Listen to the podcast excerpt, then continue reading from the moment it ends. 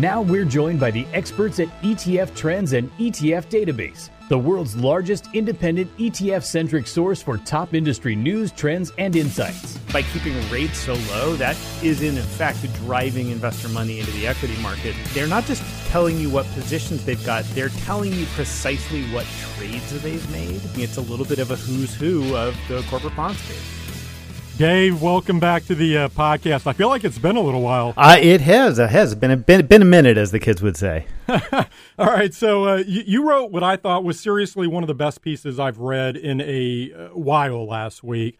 It was titled "The Ethics of Indexing Redux." And as I noted at the top, uh, th- this followed some tweets from uh, Elon Musk and, and Cathie Wood, who were voicing concerns over the growth of passive and its impact on uh, market function and, and proxy voting, all of the stuff you and I have covered ad nauseum, and I feel like mostly shot down over the years, right? Yeah. But but this piece you wrote, I, I, felt like you came at this topic from a bit of a different angle in that you focused on flows, right? Where new money is going versus just looking at the sheer percentage of assets and uh, in passive. But but let me ask you this before we we get too deep here. W- was the motivation for writing this piece those tweets that I mentioned from Cathie and Elon and some of the other stuff in the media this year, or was there another reason you uh, dove into this? Well, there's sort of two things going on at once. So um, obviously, it's always great when you have a little bit of a news hook, like you know Elon Musk saying just about anything seems to be news these days, um, and so and so that obviously uh, creates a nice little hook for it. But at the same time, there has been a bunch of really interesting and quite novel research done in the last year on this issue about uh, the the impact of passive flows, the and how price discovery is really working in indexes, uh, and and I thought it was worth revisiting some of that. And when I say recent, uh, you know, the paper that that we'll be talking about here, the first draft of it was only published, I think, in June last year. It's still being updated, so it's sort of evolving in real time. And then there's another uh, sort of a companion piece and and numerous uh, sort of academic articles, sort of already critiquing and trying to understand understand it. So there is some new information, or at least some new analysis about the impact of passive flows, passive flows on markets, uh, and at the same time, obviously, with the markets going down as they have been and volatility up, everybody's looking for a scapegoat. So uh, you know everybody's always pointing a finger at something. So pointing a finger at passive, yet another reason to take a take a fresh look. All right, so let me do this. Let me uh, set the table, and then we'll get into all of this. And the, the bottom line is in your piece, you set out to explore three key questions. And those three questions were number one, is the current dominance of passive strategies in flows and it flows impacting how markets function? Uh, number two, if so, is it possible to determine how? Like in a way that uh, might influence decisions we make as investors. And then the third question was does pooled ownership, uh, so, mutual funds, ETFs, uh, closed end funds, do, do they create any winners or losers in a way that isn't representative of that ownership? And uh, again, obviously, a lot here. What I thought I would do, I'm just going to uh, open this up to you, and we'll see where this goes. Which I think could be anywhere with you and I. But but let, us just start high level. What did you find as you sought out answers to these three questions? Well, so so I should let, let, me let me back up a second here and and sort of point to the specific paper we're talking about because it's something I think um, the average financial advisor probably should be paying attention to. So this is a piece um, by two gentlemen, Gabaix G B G A B A I X and Koijen K O I J E N um, at uh, NBER, National uh, Bureau of Economic Research, along with a whole raft of folks from Harvard and Chicago Booth. Um, so, like a, a, real heavy hitters group um, addressing the issue of how do flows impact prices. The way they approached this was to ask the question mathematically: um, Is there, you know, when when a million dollars shows up in the market, does it matter how? Does it matter if that million dollars is one trade or a hundred trades? Does it matter if that million dollars is going into one stock? TikTok or an index of stocks. And they, you know, I won't I won't belabor it, but you go through the entire paper and I think it is held up to a lot of peer review and some sort of critical articles as well. What they discover um, is that uh, as opposed to what you would expect from the efficient market hypothesis, hypothesis, which is that that incremental million dollars shouldn't move prices all that much on their own absent any fundamental change in the stock.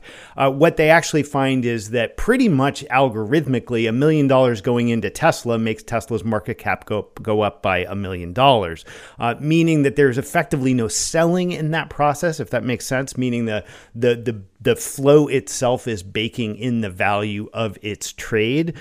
More interestingly, what they find is when you then apply that to, say, a basket of 500 stocks, i.e., any index creation, uh, it actually is five times as impactful. Meaning, a million dollars showing up in SPY makes the S&P 500 go up by five million dollars. So it's almost a money multiplier effect. I don't want to use. It's not quite it's not really the same math, but it acts as an inelasticity multiplier on how flows impact prices.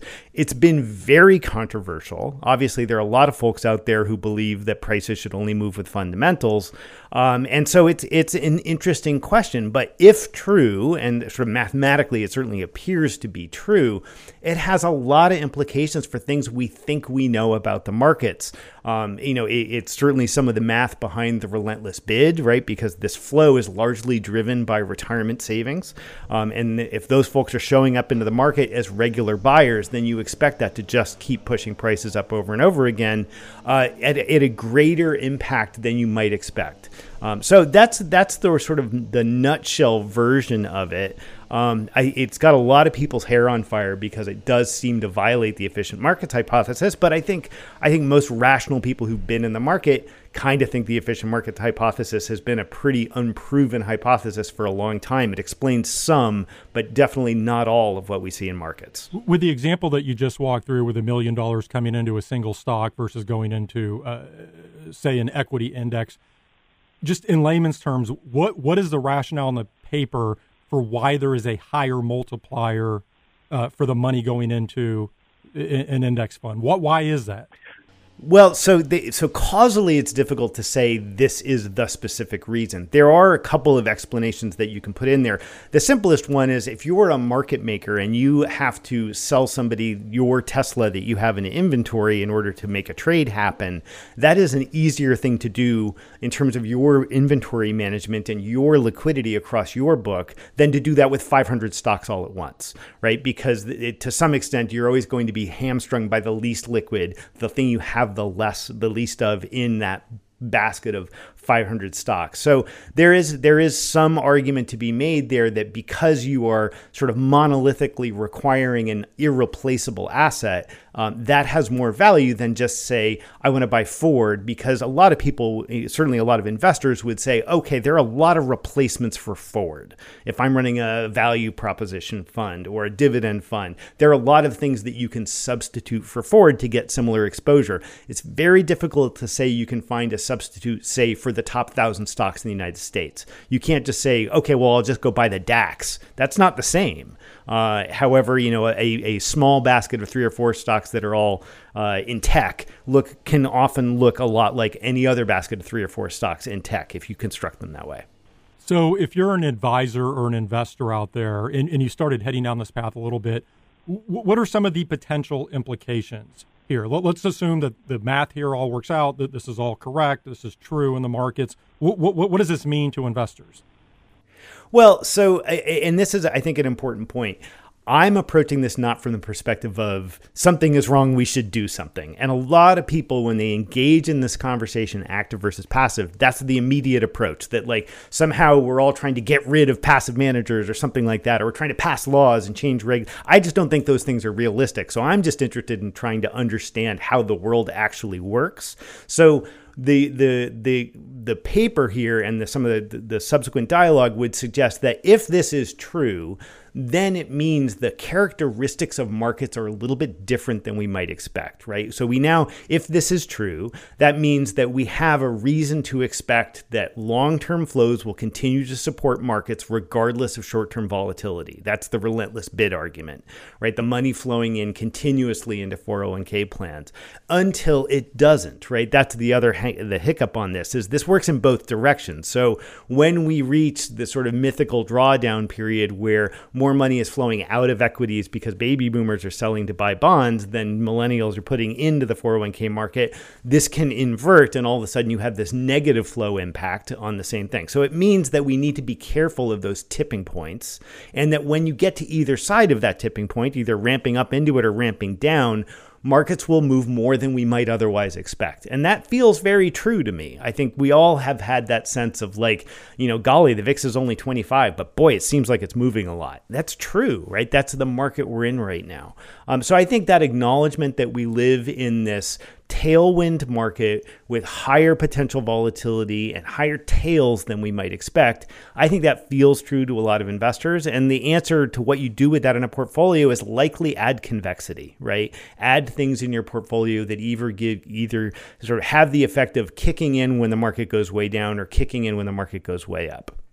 You know, I always like to play a devil's advocate on these types of topics. So let, let me hit you with a couple of uh, alternative views, and maybe you agree with some of these. But let, let's start with, with passive overall, because the thrust of the discussion that's out there in the public is on passive investing. Clearly, that was threaded through your piece. And if the real issue here is that there is this constant bid in the market, the, the relentless bid, because people have to save for retirement – I'm curious why passive investing is viewed as the culprit. Because to me, if the thought is, well, look, investors have to put money to work in stocks and bonds, right? That that's not a passive issue. That's just a, a, an investing issue. Yeah. So the the passive right? The same. I was just going to say the same thing would be happening, except money would be going into active funds, which, by the way, in aggregate, own all of the same stuff as passive funds. So, I, why does passive seem to be in the crosshairs?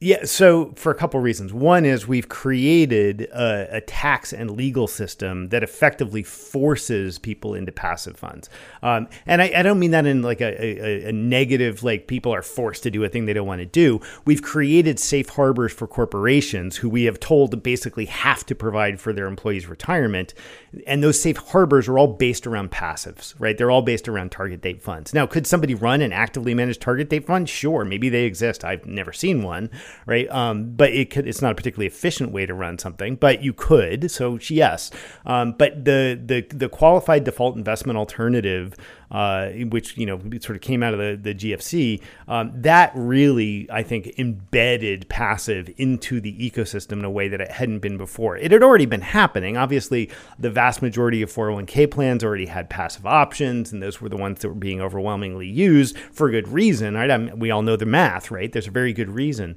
Um, so, so that's the reason that I think passive is in the crosshairs is because we kind of baked it into the system.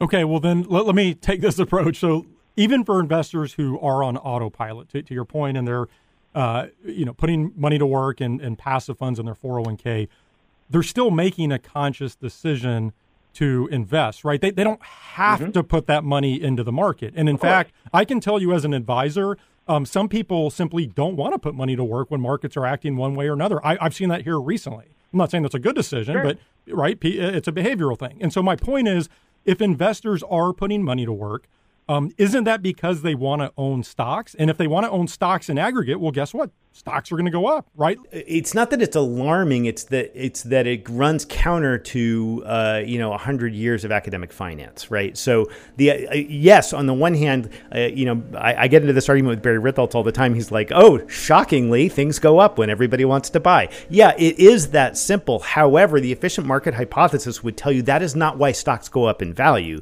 Stocks go up in value in relation to their fundamentals.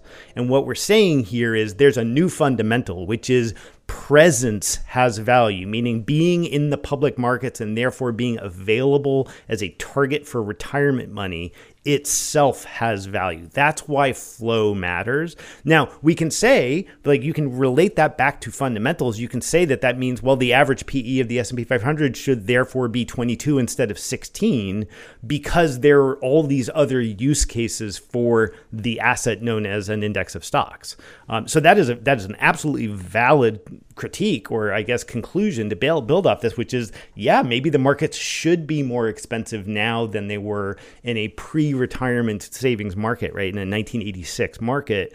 Uh, you know the PE should be higher. We should be valuing companies for a higher level than their fundamentals suggest. That's certainly what the markets have looked like lately in terms of the uh, potential for bigger swings in the market, this convexity, these these fatter tails, I mentioned at the top. You, you know, Dave, I, have been thinking a lot about this topic over the past several months, just because there has been a lot more in the media about passive, and I, I want to approach this from a a balanced perspective, right? I don't want to just assume because overall, I think that passive is a good solution for most investors. That doesn't mean there aren't uh, negative implications to that.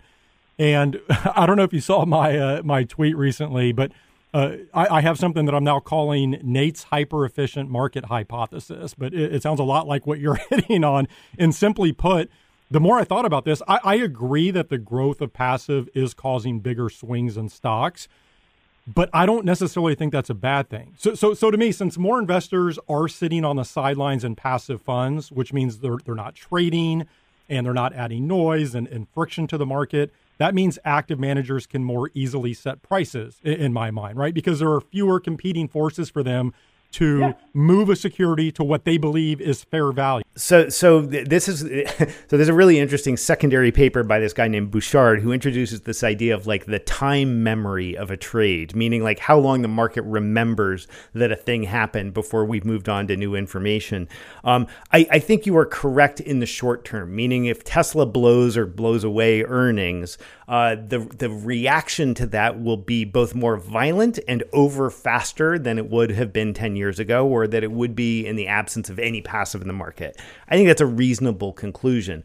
The flip side of that, however, is that yes, they may be able to say reprice Tesla down 20% because of a bad earnings call or something like that. However, tomorrow more money shows up to buy it. So the ability for a sustained repricing of something, I think, is impacted. Now, there hasn't been the work done yet that I've read that really gets in and examines that at the microstructure level. I think that work is just starting to be done. The last paper I read that was really good on this was like February. So like this is very current academic finance. Um, but yeah, I think I think that that is a reasonable conclusion that that with fewer people all effectively owning Tesla for the same active reason right now, it will respond more violently when news hits that one stock. In terms of a um, quote unquote longer term solution here, I mean my my understanding of how you view uh, what investors should be doing is that I think you believe passive works, right? That, that we know the vast yeah. majority of active managers underperform as a whole. Even the ones who do outperform in any given year, they don't tend to have any uh, persistency to that performance. They can't replicate outperformance year after year. And so, despite these various influences that passive may be having on the markets, my, my understanding is you don't really recommend investors do anything differently at this point. And, and then I'll, I'll add to that, you know, clearly the biggest takeaway in your article was that this decision we've made as a country to outsource retirement to individuals where they are responsible for their 401k and, and, and, IRAs, and they're basically forced to invest in the markets. And because of the safe harbor and what you're uh, describing earlier, a lot of those plans are being stuffed with, with passive funds. I, I, I guess what I'm getting at, I mean, is there a solution here? Because I don't see this changing. I think more people are going to continue to put money in their 401ks and they're going to continue to allocate I, yeah. to passive. I, let me let me respond by denying the question. I'm not sure this is something that needs a solution. I'm not actually sure we're identifying a problem that necessarily needs to be fixed any more than the efficient market hypothesis was identifying a problem, right? It was identifying a way the market seemed to work, just like the Black-Scholes model was identifying a way options seemed to trade until we got better models and moved on. I, what I think is happening is we're getting a better model of how prices actually are set in markets and the impact of the flows from you know uh, from all sources, but particularly into indexing, is impacting those prices. So I don't think it's a problem that needs to be solved. I think it's reasonable for policymakers to ask questions about whether or not we should or shouldn't be incentivizing certain kinds of asset management. And I think it's reasonable to ask the question about what are the implications for us having effectively, uh, you know, privatized the retirement system for this country. That implies that the, the the government is going to have to backstop markets in a deeper way than we might have expected otherwise, um, because more and more actual sort of suffering is going to result to the average American voter uh, in a down market because we are now an ownership society. We have just this huge investment in the market as a country. Well, it's such an interesting uh, topic. I, I absolutely love when you dig into things like this. And for listeners, go read the piece if you haven't already. It's posted at uh, etftrends.com. Dave, real quick before I let you go, uh, I will be talking uh, some crypto here during the rest of the podcast. I, I, just have to ask you: Do you have any quick thoughts on what we've uh, witnessed here recently? There's been a lot, but it, has been a bloodbath overall. Any quick takeaways? I guess my only takeaway is uh, a lot of crypto falls into the bucket of what I would call psychological commodities. You and I have talked about that before, meaning it's worth what people are willing to pay for it. That doesn't mean that it's useless and has no value. Just look at gold, which you know the the original psychological commodity. Um, so what we've seen is a lot of repricing around that based on investor psychology, which is utterly predictable and completely impossible to time. Um, and then the you know every time this happens, what what should emerge hopefully is a higher and higher value placed on utility in the space. Uh, and so I think what you see is crypto getting stronger out of this over the next year or two, with a lot of folks getting flushed out, which, you know, this is how cycles work. And so, longer term, I mean, are you still optimistic on the space overall? Because I'm seeing a lot out there right now where I feel like a lot of people in traditional finance are are looking at what happened, say, with Luna and, and Terra, and and and how uh, significantly some of these cryptos have declined, and, and, saying, "See, I told you, the whole thing's a Ponzi scheme." Uh, right, that there's no long term uh, utility to what you were just saying. I mean, are, are you still optimistic on the space overall, longer term, without oh, yeah. pointing to specific tokens or coins? Yeah, yeah. I, I, I mean, I am optimistic. Uh, I am optimistic about it as the the innovation hotbed for finance for the next ten years. Um, absolutely. Does that mean the value of anything in it is going to go up? I have no idea. I don't know whether Bitcoin could sit at thirty grand for the rest of my life. I have. I'm not going to try to make a prediction on that. I think that we're still learning a lot in the decentralized finance sandbox, and I still think it's full of razor blades. Dave, fantastic stuff as always. Uh, certainly appreciate it. Thank you for joining me. Thanks for having me, Nate. That was Dave Nadig, financial futurist at ETF Trends and ETF Database.